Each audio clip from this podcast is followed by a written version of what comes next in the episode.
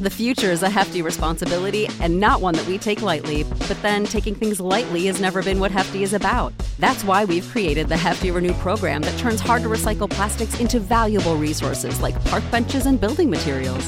To participate, simply fill up an orange Hefty Renew bag with accepted items, tie it up, and drop it in with your regular recycling.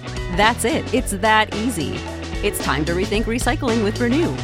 Particular valued resources may vary by geography. More info available at heftyrenew.com. When you visit Arizona, time is measured in moments, not minutes. Like the moment you see the Grand Canyon for the first time. Visit a new state of mind. Learn more at hereyouareaz.com.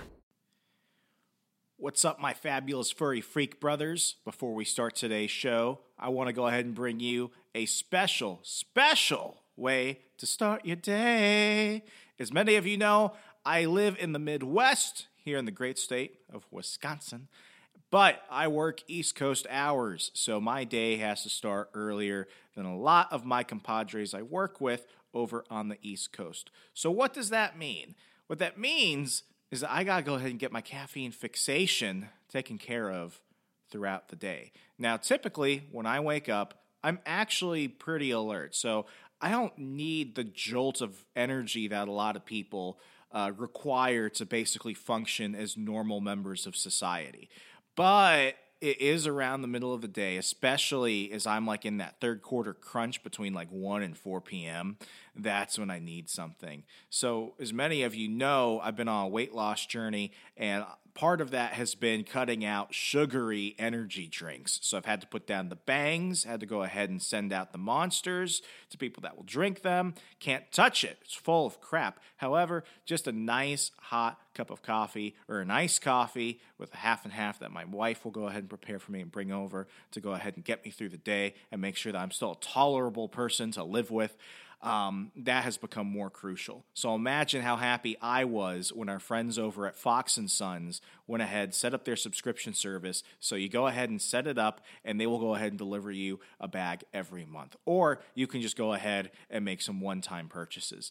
Either way, we've got something awesome for you. We're issuing, see, because we got to tie the branding into all language, we are issuing a decree thanks to our friends at Fox and Sons. 15% off any order with special code Second Print Pod when you make a purchase of $25 or above. See? They're just men of the people like me. Second Print Pod to get 15% off every order of 25 bucks or more. You're welcome. You're welcome. Fox and Sons is spelled F O X N S O N S. Fox and Sons. FoxandSons.com. Use special code Second Print Pod for 15% off any order when you make an order of 25 buckaroos or more. See, they're men of the people, just like me. So sit back, relax, and enjoy today's show. Ladies and gentlemen, you are now entering Second Print Comics Podcast, starring Mark Claire and Remso Martinez.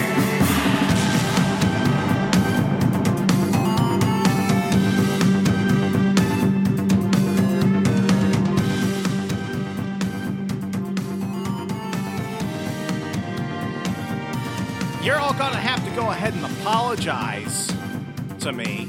That's right. I am expecting some deep and sincere sorries all across the interwebs, especially over at Twitter at Hey Remso, H E Y R A M S O. Expecting your apologies sent to me because I don't actually think I have a shitty taste in movies. Obscure, perhaps. Eccentric, I can live with that. Am I sometimes a little inconsistent because no one ever forgets my rating of Wonder Woman 1984, despite the fact that I was dealing with quarantine mania and everything else, not having been to a theater, not having watched a new movie like many of us. I was just excited to see Gal Gadot on screen in January, or was it December of 2020? Yeah, it was December of 2020 because it came out on Christmas. Yeah, I need some, I need some, I need some sorries because I'm gonna go ahead and go after a film that uh, I force myself to watch, and I, I do truly mean force myself to watch. Welcome back to the Second Print Comics podcast. It is me, the remarkable Remso Martinez, man of the people. Just me flying solo today, while Florida Man Mark does Florida Man things. Um, you, you see those videos of people ever like fighting alligators. I saw one where this one alligator was going after. I think it was it was going after a man's dog, and he comes out with a with a flip flop, not like a real sandal, like you know one that you would wear around your house and stuff like that. And he beats the alligator, and then the alligator just goes running off back into this swamp that it's in. Um, I also saw another one. It looks like something straight out of South Park. This this one guy it was during the hurricanes in Florida where this alligator's up on this guy's fucking um, driveway. And what does he do? what does he do to? I don't know if he's trying to get rid of it or if he's trying to actually abduct this this alligator. But he flips his his large trash can on its side and then he's pushing it towards the alligator. And I think the gator's like, shit, I'm going to become deep fried gator bites if this guy doesn't get away from me. The alligator is backing up from the trash can, and it's like, you know, hissing and snarling at him. And the guy's just like, come here, Mr. Gator, Gator, Gator, Gator, Gator. Sometimes when Mark says he has Florida man things, that's what I imagine. I imagine him just like, all right, come on, we need a new mascot for the Mark Claire show, Mr. Alligator. This is going to be awesome. And, um, you know, then then I ask him what he's doing, and it's usually something not alligator related. So then, like all my potential scenarios are just worthless at that point. But you want to know what else is worthless? Christ on a bike. We're talking a little bit about a lot of things today. We're going to go ahead and start off with uh, Shazam 2 Fury of the Gods, which is now streaming on Max. I want to call it HBO Max, but um, by the fact that I had to download an entirely new app and remember my Max passwords and everything, my iTunes passwords and everything for my Apple TV, uh, I'm, I'm pretty solid with Max now dropping the HBO. So Shazam Fury of the Gods is streaming on Max. Um, we're going to go ahead and a little little bit and talk about the stack of books I got. I have not been as excited to read a stack of comic books in a very long time because for listeners of the SPC pop segments, you know that while we've had some home runs here and there compared to prior years, uh, 2023 seems to be like what we've been dealing with over the last year and a half, where we have like a couple of good titles and then we've got a lot of shit in between. Well, I went uh, during this Memorial Day weekend and I actually bought myself a hefty, hefty stack of comic books just for me because the only time I really buy comics now is for you guys who are in the uh, Patreon at our $25 uh, epic crossover level, Mark and I will go ahead and hand select hardcover graphic novels to send to you. So typically, when I'm going and buying graphic novels for you guys, I will go ahead and you know wander around the aisles and the spinner racks and grab myself some stuff. But this time I went just for me, and I caught some really good shit. Like I, I don't dislike a single comic book in the pile I got. So I'll go ahead and run through those titles in a bit, and then then I want to give you a treat. You like James Cameron? You you like Spider Man? Did you know that in the early 90s, James Cameron wrote a Spider Man script? That's right. We're going to go in a deep freaking rabbit hole of some prime nerdum in a little bit. So we've got all those things and more. Let's go ahead and rip the band aid off. As many of you, longtime listeners, will know, I am a fan of the first Shazam. I didn't intend for that to rhyme, but it's always cool when it does. Excuse me while I move some stuff around so my stack of books doesn't completely fall off of my table here. I, I like the first Shazam because I feel like it captures um, the funny ish, you know, child adventure isms that you would get with movies like The Goonies and Flight of the Condor and stuff and like that, you know. Um, from like that 1980s era. It was very much a, a kids movie, but I, I also think that it qualifies as a Christmas movie, so I typically watch it around Christmas. Is it the best? No. Is it horrible? No. I think the first Shazam hit a lot of high notes. It, it does jar some people who were very accustomed to the Zack Snyder era, and while it does uh, stick to the canon of the Snyder era of DC films, um, you know, it it does its own thing. It was it was refreshing for a period. I will say that. So I was expecting that to be in this movie, and while I would definitely say that they could broadly describe it as how I just did a moment ago, it's it's far more for children. And uh, let, let's go ahead and just also address the giant elephant in the room. Um, this this film really essentially serves zero purpose to the current DCEU, and it serves an unknown purpose, but what I will uh, predict now will be a un, you know a kind of a ignored purpose given uh, James Gunn's DC universe future. So um, Black Adam killed this movie's momentum. That's just it. So much so that that's not even an opinion of mine. Zachary Levi said that uh, during premiere week when the box office numbers came in from opening weekend and they were shit. Like we are talking like they are in the dumpster. They are a steaming pile of disappointment, which is not I, I didn't actually think that it would do so poorly because traditionally, and whether you like the DCEU films or not, other than Birds of Prey, all of the DCEU films that have come out since Man of Steel have always overperformed um, than expected. They have always made a profit. And believe it or not, while they might score lower compared to some MCU movies, they have scored some. I mean, sorry, they have earned more money than a good chunk of them.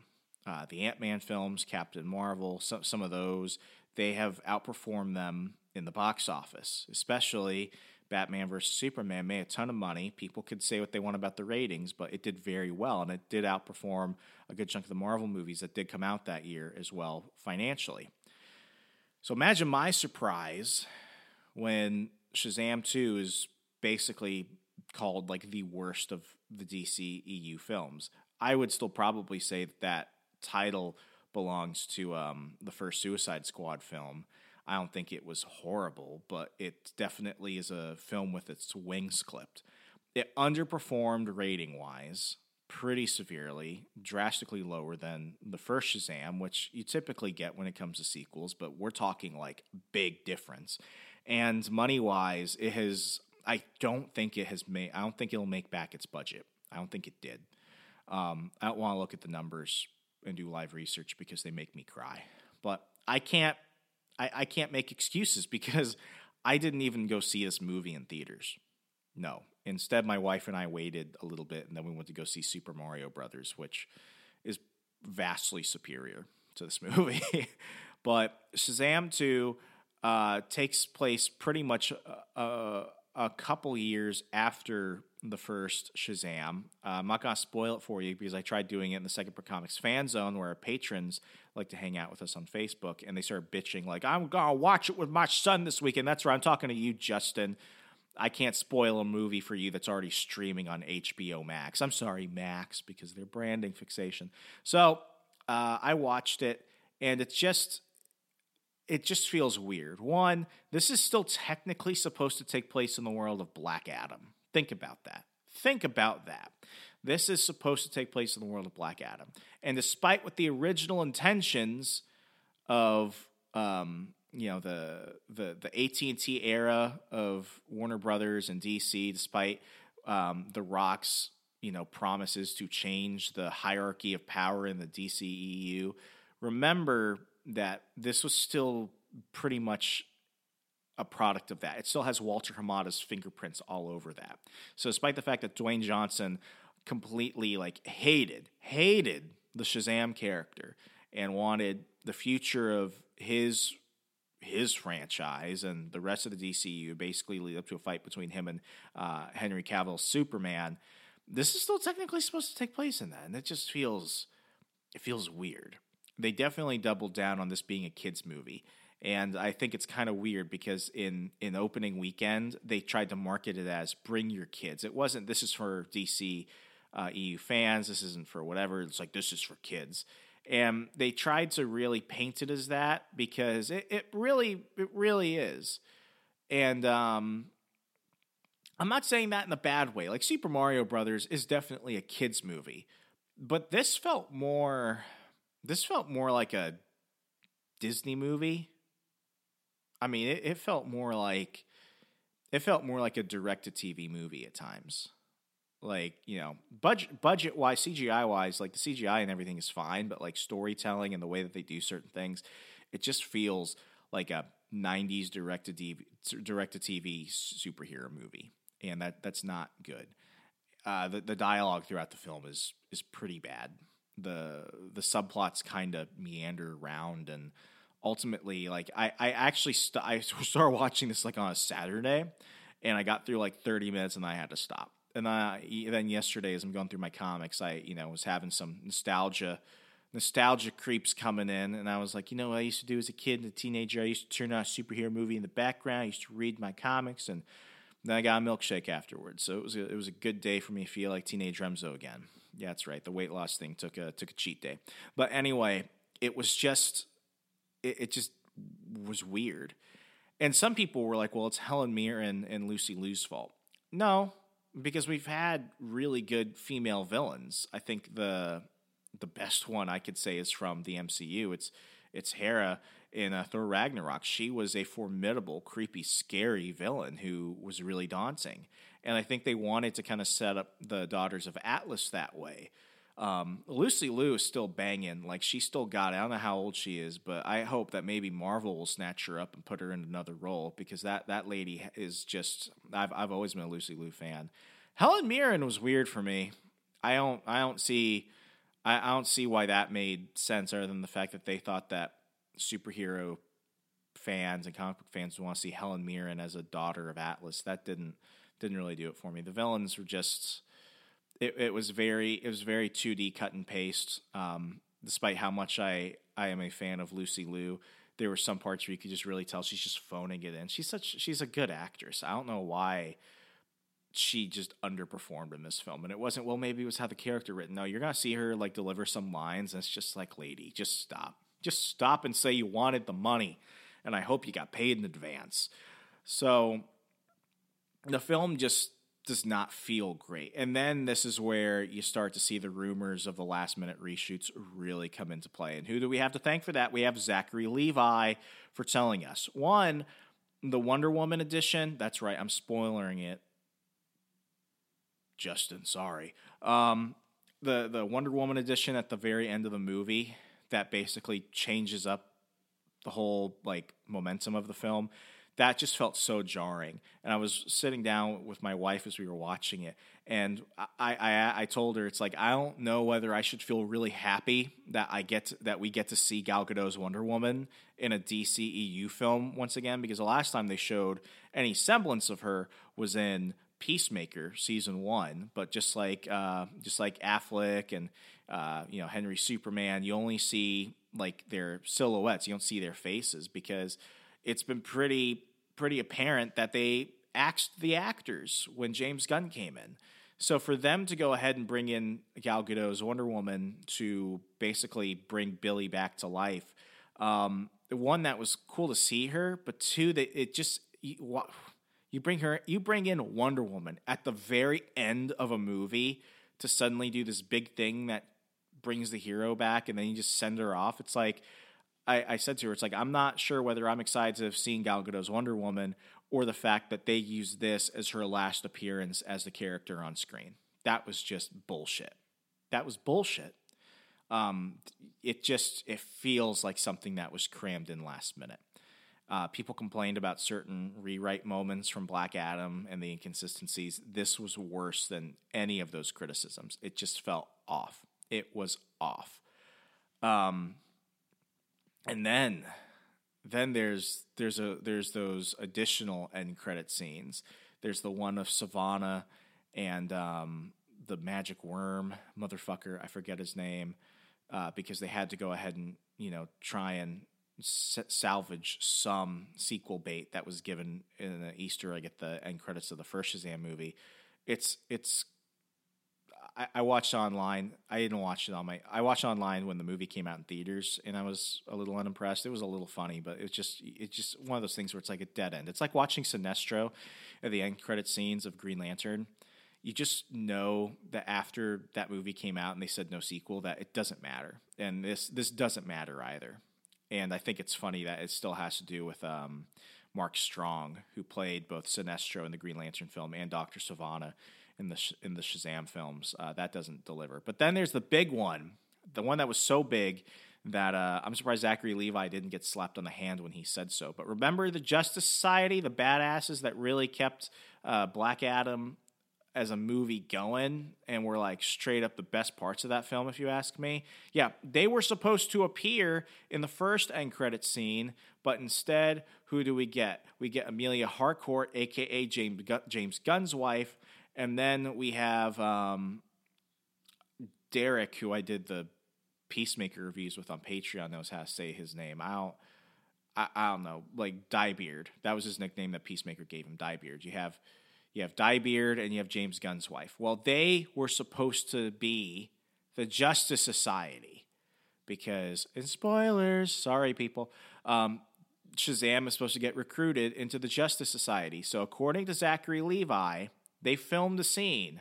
Uh, Hawkman was there. I think Atom Smasher and uh, Red Tornado were going to be there, and they recruit him. It was going to look awesome, and they, you know, that was his invitation to the Justice Society because the Justice Society and James Gunn has given no no indication that we're ever going to see those characters, those actors, that Justice Society ever again in his DCU. That was part of the Walter Hamada, Dwayne Johnson era. Uh, the Rock apparently pulled him because The Rock hates Shazam. I don't know why he decided to just continue to do this, but everything makes The Rock look worse. So The Rock hates Shazam. They film that scene. The Rock and Walter Hamada say, take it out. Go ahead and throw in James Gunn's wife and throw in Dyebeard and um, have them invite Shazam into the Justice Society, which – that whole scene is just so fucking like you could tell it was just like taped together. Like, you know, it's like if you drop a vase and then you try and put it together with like super glue, but you get the pieces all wrong. That's how it felt. And then he makes these jokes about like, you know, there being two justice groups but having nothing to do with each other and he wants to join the one with Wonder Woman. And then as he's coming up with like new names for the Justice Society, he calls it he calls it he's like uh, you know the the code society the what society the authority society. Obviously james gunn had something to do with that because james gunn's big passion project other than superman legacy for his dcu is the authority movie. So obviously his wife two characters from peacemaker who were obviously coming back in the waller series and peacemaker season two because everything else has to get scrapped except the shit that james gunn worked on um, they make the he makes the authority joke, and at the end he's like, "Oh, what about the Avengers Society? That sounds cool."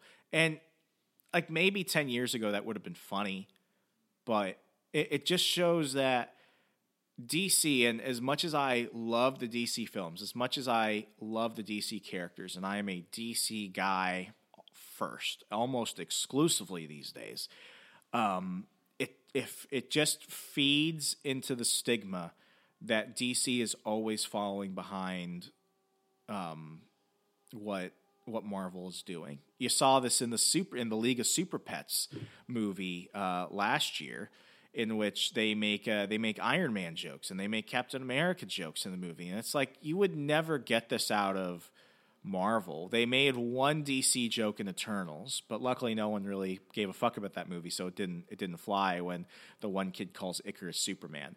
But when DC, when Marvel does it, it's quippy. When DC does it, it's creepy. So to have you know Shazam, you know, make a try and make a Marvel joke, it's just another thing where it's just like you know the humor doesn't even land. The humor won't the humor won't land. Much like how Marvel has equipped their audiences to expect their tone between serious and humorous. I, I watched that scene and it was just so fucking weird. So I, I have to, if I had to give this film an impromptu rating, and mind you, a week ago I saw, or two weeks ago, I saw freaking Guardians of the Galaxy Volume 3 in theaters. I have been so tempted, so tempted to take my wife to go see it a third time, except I want to take her to the drive-in next week to go see Cocaine Bear, and then what do we have the week after that? We have Spider-Man Across the Spider-Verse, and what do we have a week after that? We have The Flash. I'm not made of money, people. I'm not, unless you want to go ahead and you know upgrade your level on Patreon, or go ahead and maybe join Patreon for as little as five dollars a month. What I'm saying is, if you want me to go actually watch the stuff and give you my thoughts and everything else, and, and maybe you know treat myself a little bit and you know help Mark buy his alligator insurance when the time comes when he's inevitably uh, bitten and dragged into a pond and I have to do this by myself. Go ahead and check us out on patreon.com slash second print pod. So my impromptu Shazam Fury of the Gods review, I am giving this movie a four out of ten. I think this is the least rated film that I have ever rated in any of the films that uh, I have I have done. I will say this is the worst of the DC EU movies simply because of just how it's how it is. I would rather watch Suicide Squad. I would rather watch Suicide Squad. Again. Um, this just doesn't this just doesn't help itself. And i mean i like zachary levi. I like the cast. Like i think the cast is good. I think the cgi is good. I can even get along with the idea of Helen Mirren being a being a bad guy, and you know I love Lucy Liu, but like, come on, like this movie was just. I, I get that maybe the the impact of Shazam and the announcements from James Gunn trying to reroute this and everything into his new DCU because it's apparently it's canon still because he was like, well, Shazam's doing its own thing. Basically saying, I want to leave it there because I, I can't absolutely scrap it because it's still coming out in theaters, but you guys can pretty much assume that I'm not doing shit with it. This movie had all of its wind taken out of its sails. I haven't felt this dismayed since uh, Green Lantern, which, you know, it's just like there was potential there for a good sequel, whether the first movie was bad or not, which in retrospect it really was. It just it just feels weird, and I feel bad for Mark Strong. That guy is a brilliant actor.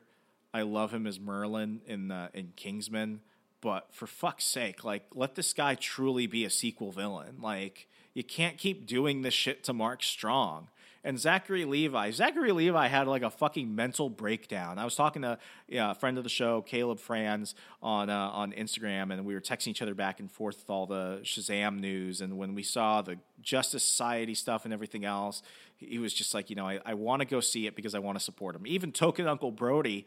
Um, even him, for fans that love him, know that he loves Shazam. He loves Captain Marvel and everything. And even he couldn't take himself to go see this movie. So what does it say when right there you got Caleb Franz, you got Token Uncle Brody, and you got myself. And I, I know that Mark did not watch this movie either. The four people on this show you hear more from anywhere else will go and see every comic book movie known to man did not go see Shazam Fury of the Gods. It's a sad day. It's a sad day. And I really do think that if uh, if a lot of those announcements, if a lot of the shit going on with Black Adam hadn't happened, then this probably would have done better. Uh, not just financially, but maybe we would have given them past to certain things. But because of all the Black Adam controversies, because of all the stuff going on with James Gunn and Peter Safran uh, at DC Studios, this this movie was just it, it, was aborted. It was basically taken to Planned Parenthood, and they said, "Go ahead and just you know snip snip, just like take care of it." Like this was this was an aborted movie, and it feels really weird, especially knowing how, how uh, you know what happened to Batgirl and everything else, and now you've got the Arrowverse gone, you've got all the um, you know DC app era shows like Titans and Doom Patrol gone. I don't know what they're doing with Harley Quinn. It's just like everything is just like if you liked it, say bye. And uh, you know, luckily the Flash is coming out soon, and maybe maybe that will go ahead and you know cleanse our palates. But it's gonna have to. The, the, every time more stuff comes out, it's just like Flash better be the fucking bomb because if it's not, like they're they're fucked. And you could say goodbye to Creature Commandos, James Gunn, because man, this movie better be fucking good. But you know, I I loved Guardians of the Galaxy Volume Three, and that's probably the that is the best MCU film in my opinion since Endgame. Uh, I think it surpasses even No Way Home in many ways. Uh, so I mean, it kind of reminded me once again. It's like you know, James Gunn does have an understanding. James Gunn did make hard decisions, as much as I might not like some of them. I have to trust that he's going to treat the IP and everything well because he's a fan like us. And, uh, you know, he can either be the destroyer of a universe or the savior of a universe. But, man, it keeps me teeter tottering. And when I saw this film, it was just like, God, like, I know this isn't his movie, but he made sure to fucking bury it as much as he could. Okay. Whew. That was a lot right there. Moving on. I got a stack. A giant fat stack. $40 does not give me a giant fat stack like it used to when I was a teenager. Jesus Christ. Um, I, I wanted to go ahead and I was looking for a couple of things. One, I wanted to catch up on Superman Lost. For those that listened to, I think, the last pop episode that Mark and I did, I didn't realize how far behind I was. Two more issues have come out. I was a pretty big fan of the uh, first issue of Superman Lost. I was like, okay, I think something is going on here. Issue two was a bit, mm, I don't know. Issue two was mid. Okay, let's let's say that. Issue three, holy shit! Let me tell you this and I'm not going to spoil this. I actually think you guys should go get the first three issues of Superman Lost while they're out on on stands right now, and you should you should read issue one and two pretty fast because issue three has something that is just so fucking bizarre and so freaking funny and cool and crazy at the same time. I can probably say, and this is, mind you, this is coming within a month of the Batman, you know, Legacy 900 issue, Batman 135, I think. Um, I have it right in front of me. What's the number? Because this was Mark's big book. Uh, yeah, 135, Batman 135, which is their Legacy 900 issue of Batman um, with the Adam West Batman and all the other Batmans of the multiverse turning into you know their their their own Zur-En-Arrhs, which is pretty cool, and the Bat Shark repellent. Okay, that was wild. Okay, and I think that is a top contender for one of the craziest, kookiest scenes in a comic within the year. I think I have it beat, and I wasn't even intending on that. I didn't even know we were competing.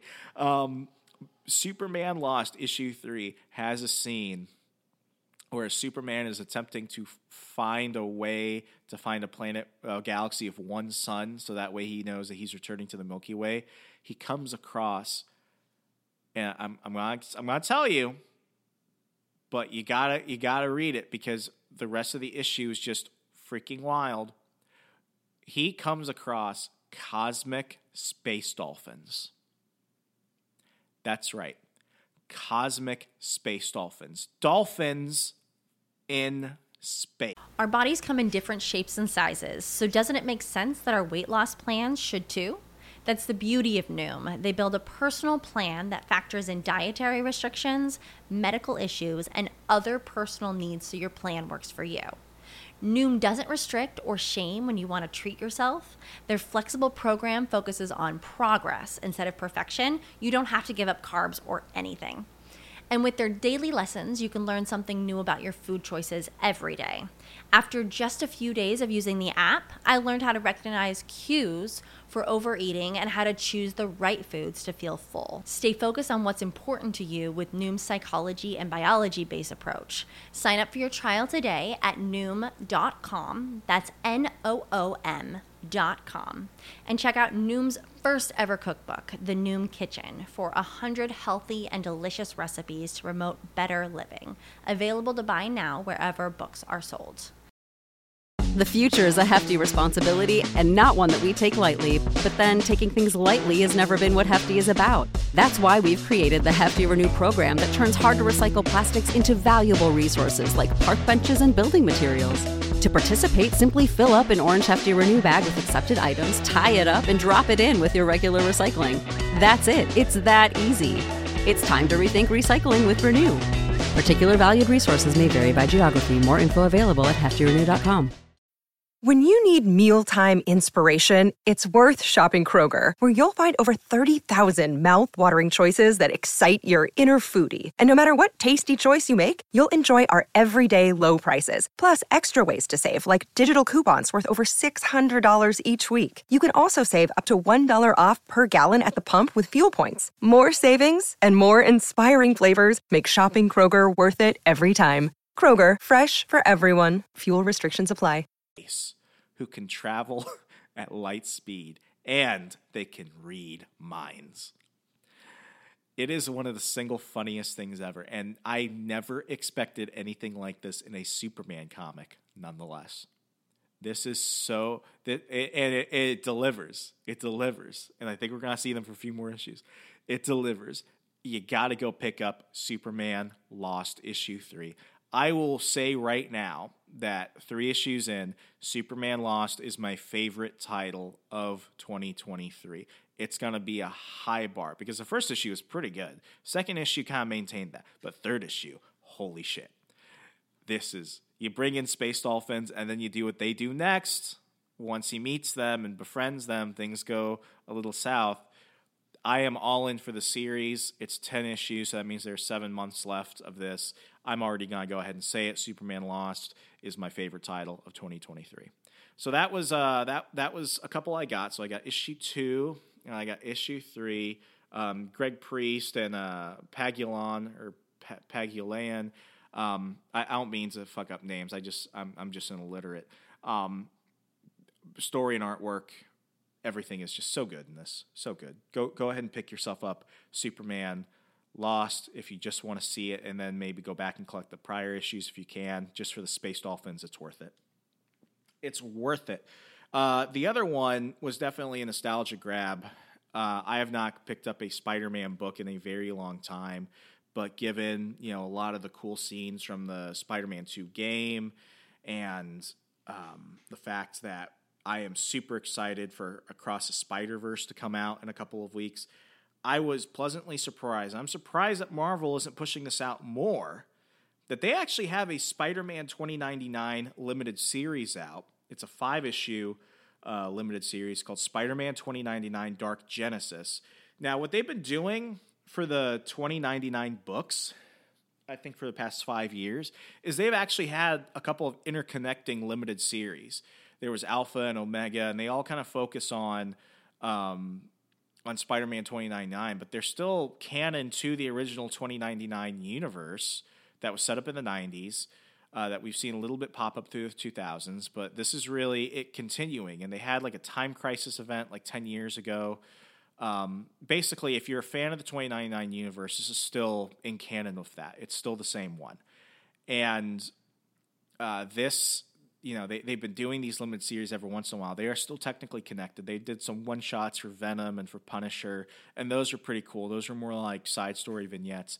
But this is really the most recent addition to it. And what you see is you see, um, you, you get the return of Ghost Rider 2099. They have a Spider Woman 2099. I didn't know who she was. I haven't really been collecting a lot of these limited series, but I saw her in here and she's pretty cool. They introduce Blade. That's right, 2099 Blade and now they've got 2099 Carnage. This is a good fucking book. And this is probably what I'll say the one Marvel book that a couple issues in, I have no criticisms of. The art is fantastic, the story is fantastic. The pace of everything feels like old school Marvel.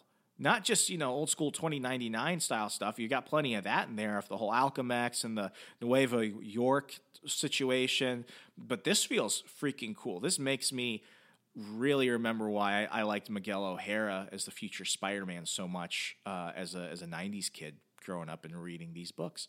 So, if you want a Spider-Man book, especially if you want something for yourself, being an older reader. Um, and you want some of that Spider-Man classic features, but with something a little different. If you weren't never necessarily a Spider-Man 2099 fan, pick this up. Uh, Paul over in the Second Comic Fan Zone said that he was thinking of picking this up the last time he went to his local comic book shop, and he was waiting for my opinion. So guess what, Paul? I love it. I'm gonna go ahead and pick up the last couple of issues of it because this is a good fucking series, and I had no clue it was out. It's barely been mentioned in solicitations. It gets no attention. Um, there were a lot of copies left at my store, which is why I was able to get uh, issues one through three already. So like this is a sleeper. This is definitely a sleeper hit. It is fun. And if your kid, if you're gonna take your kid to go see Across the Spider Verse, and they're gonna turn into Miguel O'Hara fans because Miguel O'Hara is fucking cool. Um, this is a series that's appropriate for them. I will I will warn you though, is that unlike in that movie, you're gonna see some pretty graphic violence in this. This carries that '90s 2099 violence that this specific series was known for. Uh, Miguel O'Hara has always been a more violent Spider-Man. That's just who the character is.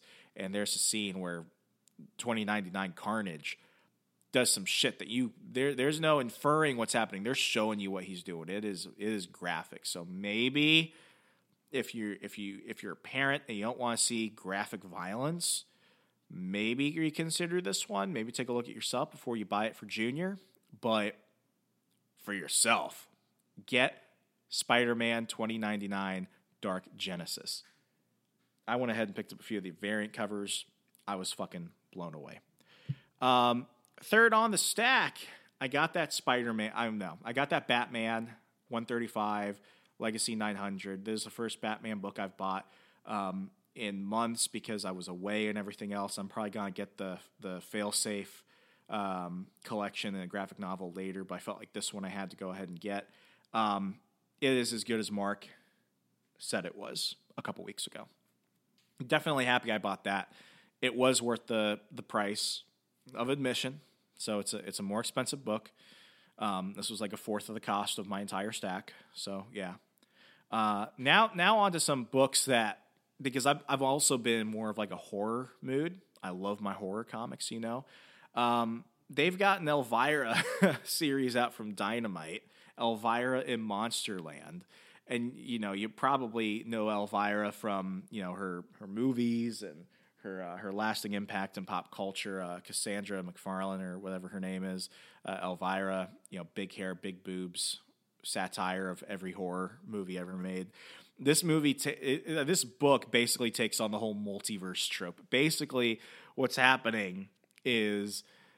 And, I, and apparently there was a limited series leading up to Elvira in Monsterlands, but basically what happened is the original Dracula like the quote unquote real Dracula, wants to form a league of Draculas, but there are no other Draculas. However, he has somehow stolen this item that can make him travel inside of movies. So you see him recruiting all the other cinema Draculas and this like time space, you know, Men in Black type organization that Elvira has worked with in the comics in the past needs Elvira to go and stop Dracula from recruiting all these other uh, Draculas. And we're talking the uh, Bela Artucci um, original OG Dracula. We're talking about um, you know Count Dooku Dracula. I forget the actor's name. Peter. Uh, um, yeah, I think he had the Peter Cushing. I, think, I don't think Peter Cushing was him. Anyway, every actor who has been Dracula, and I am even talking fucking Blackula, is in this book. Uh, you have Gary Oldman's Dracula from the Keanu Reeves one in the 90s. He's in here. Every cinema Dracula, every one is attempted to be recruited by him, and Elvira has to stop him from doing that. And then at the end of this first issue, and this this is the selling point. And, and I want to preface with um, every every time they go into a different movie, they take the style of the movie. So kind of like what they did that Batman 900, where when he goes into the Batman animated series universe, or the Dark Knight Returns universe, or the Kingdom Come, or Batman Beyond, they adapt to the style of the of the genre.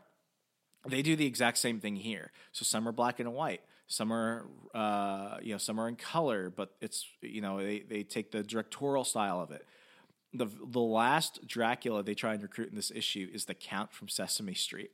So Elvira and Dracula turn into Muppets. so you have this scary, evil OG Dracula who looks scary, but then he's like a smiling Muppet. And then you've got Elvira, who's an Elvira Muppet with giant tits, and they're all arguing over the Count from freaking Sesame Street and it is hilarious. It is so freaking funny that even if you'd never think that you'd pick up an Elvira comic book, I'm telling you, Elvira and Monsterland is something I'm going to be collecting through the summer. It is just too fucking funny. It's hilarious. And if you're a cinephile like me, uh, you're, you're going to appreciate all of it, even if you don't remember actors' names as well. and now the last one in my stack. This one caught me off guard. This is from Whatnot Publishing. I've never heard of Whatnot Publishing in my life. but I think now they might be my new best friends because they have teamed up, much like you had, um, you know, Anthony Bourdain did a comic book when he was alive. Keanu Reeves, you know, wrote and starred in Berserker. Wesley Snipes, the OG Blade, one of the coolest action heroes of his era, is not only writing, but he's also starring in a comic book where he fights satanic aliens. It's called The Exiled, written and starring Wesley Snipes. Wesley Snipes is a character in this book playing another character, much like Keanu Reeves was Berserker. Wesley Snipes is the main character of this book. And let me tell you, it is late 80s, early 90s horror action.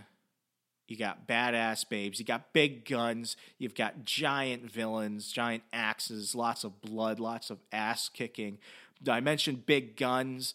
This is a freaking awesome book. It's like it's like watching an action movie. And the cover I got, I, I got I got two of the same issue. I didn't realize it because one was a variant cover, and I was just like, I want all of this so far. They're up to issue three. Uh, one is a standard cover of this giant bad guy with this like demon sorceress chick who's wearing a bikini. I'm actually gonna mail this out to somebody um, at some point. I'm, I'm, I'm gonna I'm gonna mail out um, Eric, Eric, if you're listening, producer Eric, who's one of our uh, Kirby Club level patrons. The next time I mail out a, a graphic novel for you, I'm to be giving you um, the entire uh, Superman Space Age limited series in addition to your mystery graphic novel.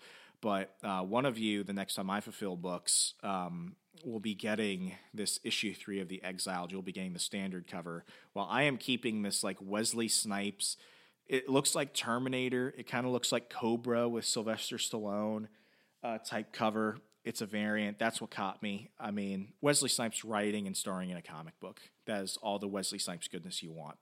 Like it is, it is fucking awesome. So, I have I am very happy. I'm going to read through this entire stack again today. At some point, uh, I was very happy with it. So that's my stack. Hope maybe some of you will go out and grab some books if you've been worried that there's nothing but trash out right now currently. I don't blame you, but what I can tell you is uh, this was this this was a this was a this was a fresh you know breath of fresh air in a giant fart. This was a this was a spring in the desert. It was it was awesome. Now, lastly, I want to go ahead and feed you some nerd history, some obscure nerd history, as we wrap up today's SPC Pop. That's right. I'm going to read you an article from Den of Geek covering James Cameron's Spider Man movie we never saw. That's the article. I'll leave a link to it in the show notes today.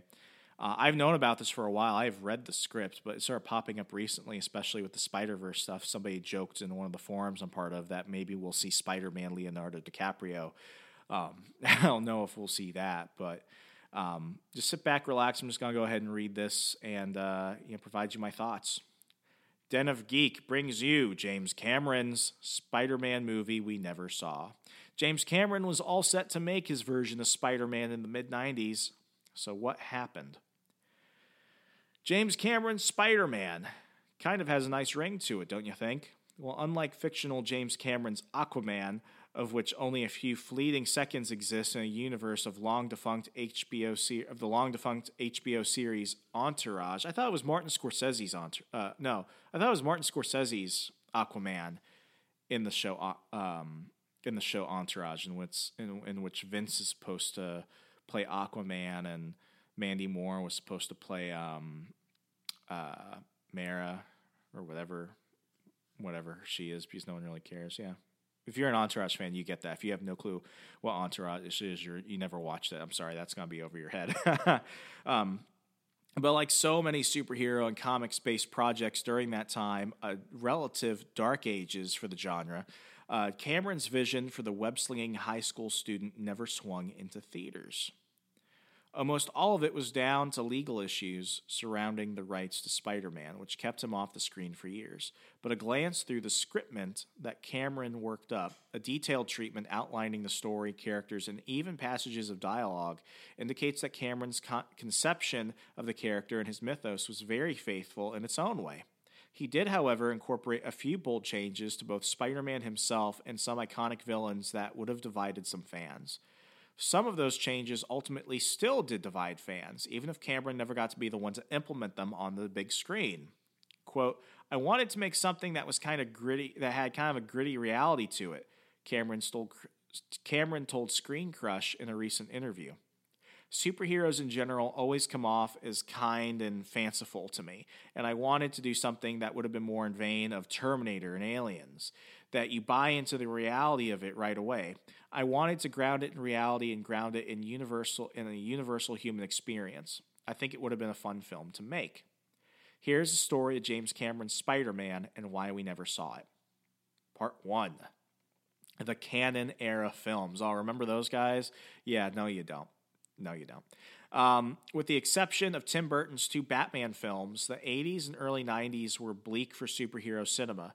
The once celebrated Superman series starring Christopher Reeves had crashed and burned with both Superman 3 in 1983 and the unwatchable Superman 4 The Quest for Peace, and little else was happening.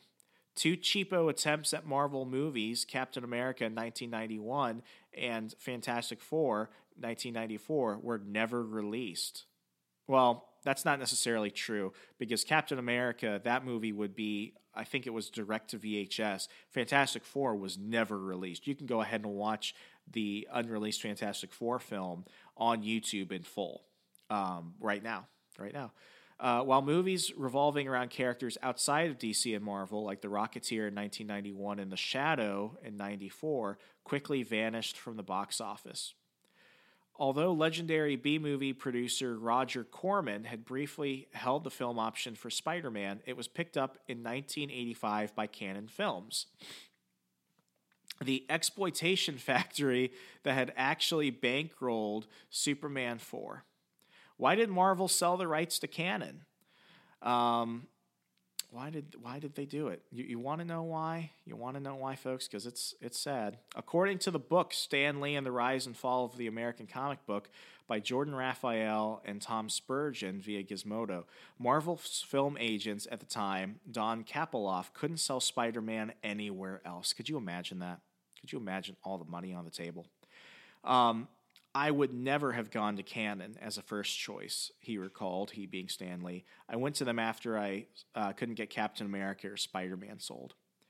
Nevertheless, Cannon heads uh, uh, Menahem Golan and Yoram Globus set the, those are some names right there. Uh, set about developing a Spider Man movie over the next five years. The problem was Golan and Globus apparently mistook Spider Man for something else along the lines of a monster. How the fuck do you do that? He's an American icon. And you, how do you not know Spider Man? There are kids in sub Saharan Africa who know Spider Man. Come on. Um, and the first script they commissioned by Outer Limits creator Leslie Stevens had a scientist turning Peter Parker into a literal into literally a human spider, asking him to join a new race of human mutants. Director Joseph Zito, one of the filmmakers picked for the project by the producers, told the Los Angeles Times in 2002 that Golan and Globus didn't really know what Spider Man was. They thought it was like Wolfman. Apparently, they really did think that they were making a horror movie, since another direct, potential directing choice was Texas Chainsaw Massacre creator uh, Tobe Hooper. Even so, the producers budgeted the picture at 20 million, a huge cost at the time for any studio, let alone a quickie shop like Cannon and began burning through a succession of screenplay, screenplays by writers like Ted Newsom and John um, Brancato, who later went to co-write the game. Barney Cohen, Sabrina, who did Sabrina the Teenage Witch, and uh, Frank uh, Gosha, lady who did Lady in White. With the budget shrinking at each pass, um, as the money available to finance the picture diminished, Zito left the project, and the directors uh, with directors like Albert Pyun and Stephen Herek in the mix at one point or another. By 1991, however, Cannon was in a financial freefall. As per their deal with Marvel, the company lost the rights to Spider Man since no film had ever been produced within five years of that option period. Golan then sold the rights to Carolco Pictures, which was about to explode with Terminator 2 Judgment Day. Part dos, enter James Cameron. Carolco immediately offered Spider Man to Cameron, who was about to bounce back from 1989's financially disappointing The Abyss with the already buzzing and groundbreaking Terminator 2, which is probably the best sequel to anything of all time. Although Carolco received all the previous Spider Man scripts that Cannon had commissioned when it picked up the rights, Cameron reportedly did not even look at one of them. He instead decided to start from scratch, and thank God he did. Or did he, though? Confusingly, one of the last scripts of the Cannon era, uh, which was submitted to Columbia Pictures back when the studio had a deal in place to distribute any Cannon produced Spider Man movie, named the authors James Cameron, James Bronco, Ted Newsom, Barry Cohen, Joseph Goldmari. The latter two were misspellings of Barry Cohen's names and Menahem Golan's own pseudonym, Jeff Goldblum. Still, there was Cameron's name right at the top. Unlike the first script by Leslie Stevens, succeeding versions had gone back and forth and uh, had back had gone back to the comics, incorporating Doctor Octopus as the main villain and returning Peter Parker to a more traditional origin story. The script also had Doc Ock going insane and going on a complete rampage after his research is shut down by corporate investors. Oddly enough, not a million miles away from what eventually Spider Man and Spider Man 2 would become. Other versions reportedly swapped Doc Ock for a Morbius type vampire scientist or even the lizard. Um, it's not clear whether Cameron actually did work on this specific script, despite his name being on it, but what is known is that it became kind of legendary in its own way, and that he later wrote a nearly 60 page document labeled a scriptment, which laid out his own vision of Spider Man. David Koepp, who wrote the 2002 movie Spider Man, told IGN about Cameron's work. It took, it took Peter quote, it took Peter more seriously as a character and it took a superhero movie seriously as a genre, and you hadn't seen that before. Part 3 Cameron's electrif- electrifying scriptment. According to David Hughes, the greatest sci fi movies never made, no less than an authority than Stan Lee said that, uh, said that about Cameron's involvement with Spider Man that, quote, there is no doubt that Jim is the best man on earth to do a Spider Man movie. He wants to do it, and I want him to do it. Wow, what could have been, right? While Cameron indeed seemed to take Spider Man seriously, he didn't feel the need to stay rigorously faithful to the comics in the story he concocted. Nonetheless, the 17 year old Peter Parker in Cameron's scriptment is one we all know well. He's socially awkward yet intellectually gifted. He's bullied by high school jocks. He has an unrequited he has an unrequited crush on popular classmate Mary Jane Watson, and he's an orphan living with his Aunt May and Uncle Ben. Although the spider that bites him is not radioactive and instead has genetically altered has been genetically altered by its own ingestion of an experimentally recoded fruit fly, the effects on Peter are the same. He develops acute senses, super strength and agility, and finds he can climb walls. He has a strange dream of insects and other bizarre manifestations, awakening from them to find himself on top of a tower in nothing but his skivvies and in a change that would have been devi- as divisive in 1993 as it was when Sam Raimi borrowed the idea for 2002 Spider-Man movie that eventually did come out. Peter discovers that he can shoot organic webs from under his wrists, a pubescent metaphor even more direct in Cameron's vision than Raimi's, with Peter awakening after a weird dream to find his body covered in a white fluid and the sheets sticking to his skin. Ha ha, haven't we all been there? Ha ha ha. Uh, Cameron told Screen Crush that he saw Peter Parker's transformation as a quote metaphor for puberty and all the changes to your body, which is why he changed the web shooters from tech that Peter invented to an organic mutation in Peter himself. Quote, going with the biological web shooters as being part of his biological adaptation to the radioactive spider bite made sense to me, according to Cameron. From there, the story goes through a number of familiar paces. Peter starts doing stunts in disguise on the streets of New York, gaining attention for himself in his Spider Man persona, and even earning a little cash. But all that comes to an end when his Uncle Ben is murdered, leading Peter to pivot to a life of fighting crime in his new, with his newfound powers. That draws the attention of the police and local reporter uh, and the local TV reporter named J. Jonah Jameson, who turns the public against the mass vigilante, as well as a corrupt billionaire named Carlton Strand. Never heard of him? Well, here's a reason why. Strand, an original creation by Cameron, is the filmmaker's loose version of Electro, the character known as Max Dillon in the comics, who would later be played by Jamie Foxx in 2014's The Amazing Spider Man 2 and 2021's Spider Man No Way Home. Strand can control electricity after surviving a lightning strike, using his powers to build himself a criminal empire that he'd like to recruit Spider Man for. His right hand man is Boyd, who can shapeshift his body into any form by turning into sand. In other words, Cameron's take on another classic Spidey villain, the Sandman, whose name in the comics is Flint Marko, and he was played by Thomas Haden Church in Spider Man 3. The early 90s, pre internet, was a time when filmmakers could make some fairly extensive changes to characters and their origins without incurring the wrath of online fandom.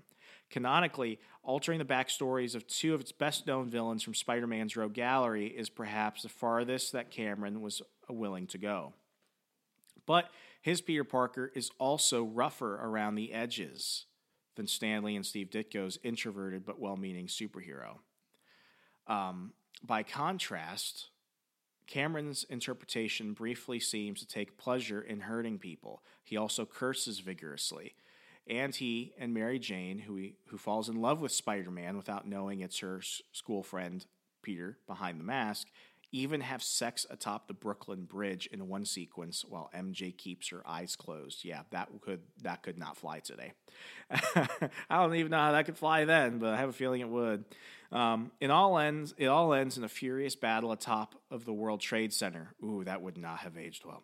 Um, with Spider-Man rescuing Mary Jane from Strand and revealing his true identity to her in the process. Stan Lee loved the scriptment. What quote? What Jim managed to do with Spider-Man uh, was exactly the way Spider Man should be, he told Premiere magazine. The same personality, the same uh, gestalt, and yet it all seems fresh and different, something we've never seen before. Cameron himself kept suggesting that Spider Man would be his next film after wrapping up production of True Lies in 1993. Quote, I'm doing the origin story, and then we're going way beyond and delving into the whole story of teenage angst. He told Platinum Magazine. What if you were 17 years old and you could do whatever the fuck you wanted, anytime you wanted? His choice to star in his deeply philosophical take on the character, Leonardo DiCaprio, who was already known in Hollywood for several excellent performances, but was still a few years away from reaching superstardom in Cameron's Titanic. Wait, Titanic? We thought Cameron was doing Spider Man after finishing True Lies. Well, he was until the story got complicated. Next part. Oh, what a tangled web. Soon after Cameron was done with True Lies and presumably returned uh, to his full attention to Spider Man, Carolco went bankrupt, the result of several massive box office failures like Cutthroat Island. Although 20th Century Fox had offered to buy the Spider Man rights, Carolco held on to them for dear life, or at least until the company lost them anyway when all of its assets were picked up by MGM in a fire sale. Well, not all assets. Carolco had the Spidey film rights. Sony had home video, and Viacom won the broadcast rights. After MGM picked up the film rights, both Sony and Viacom claimed to have, as a result of their contracts, the right to make a Spider Man feature film. At the same time, a financially strapped Marvel Comics sued to get the rights back on the basis that Carolco had failed to make a film before its option expired. Even uh, Menahem Golan came out of the woodwork, suing everyone and claiming he still had a piece of the action. According to the Los Angeles Times, nearly four years of litigation over the rights of Spider Man involved, quote, four bankruptcy cases and five lawsuits, including 18 separate written agreements. Nearly every studio in Hollywood, along with the other entities, got involved in the legal wrangling. As the suit boiled down to a pissing match between MGM and Sony, even the James Bond franchise got caught in the middle since both studios were planning competing 007 films due to rights issues. Imagine that. One of the conditions of the eventual settlement, which awarded the Spider Man film rights to Sony in 1999, and thank God it worked out that way, was that the later company give up any, eff- any effort to make a James Bond movie. When the smoke finally cleared and Sony emerged victorious with Spider Man rights in hand, the path seemed finally clear to make the movie about the wall crawler. But by then, Cameron, who went home with an armful of Oscars for Titanic, including Best Picture and Best Director, had moved on. Even though Stan Lee and the then Sony head, John Calley, still wanted Cameron behind the camera, the director was no longer interested in adapting somebody else's material. With the amount of time and energy I put into that film, Cameron told Premiere, it shouldn't be somebody else's superhero. Of course, Sony eventually recruited Sam Raimi to direct the first major Spider Man adaptation, um, and the screenplay for 2002 Spider Man uh, by David Koepp, with revisions by some others, did use elements from James Cameron's scriptment, including the organic web shooters. So James Cameron's Spider-Man does exist in some form in the real world, which is more uh, than his quote Aquaman can say. Wild shit, and I think it's I think it's even better that went to Raimi because Raimi was one of those young directors at the time. He had, I don't think he had even done the Evil Dead yet, who wanted to not only write a script but also direct. He also tried to throw, I think he tried to throw his hand in Batman after um, Batman Returns when they were, were, getting rid of Tim Burton. This is one reason why um, he wanted to do a superhero movie so badly that he created the hero, the superhero Darkman. So you know, eventually everything works out, and weren't we all happy to see Sam Raimi back uh, with Multiverse of Madness? Wild shit. Wild shit. Well, folks, that's a lot of shit for today. Thank you so much for bearing with me. And uh, we'll be back next week for another episode of the Second Print Comics podcast. Please support the show by joining us for as little as a cost of coffee.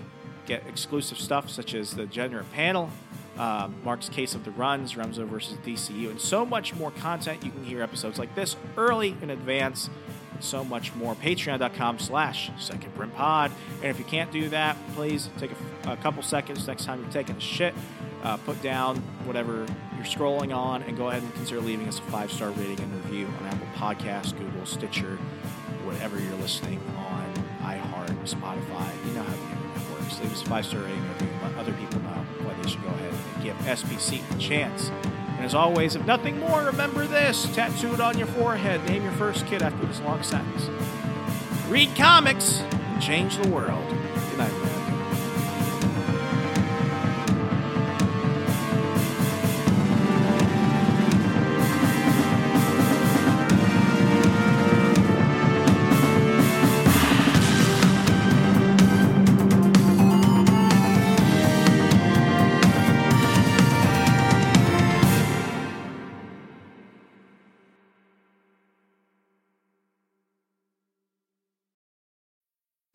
Need mealtime inspiration, it's worth shopping Kroger, where you'll find over 30,000 mouthwatering choices that excite your inner foodie. And no matter what tasty choice you make, you'll enjoy our everyday low prices, plus extra ways to save, like digital coupons worth over $600 each week. You can also save up to $1 off per gallon at the pump with fuel points. More savings and more inspiring flavors make shopping Kroger worth it every time. Kroger, fresh for everyone. Fuel restrictions apply.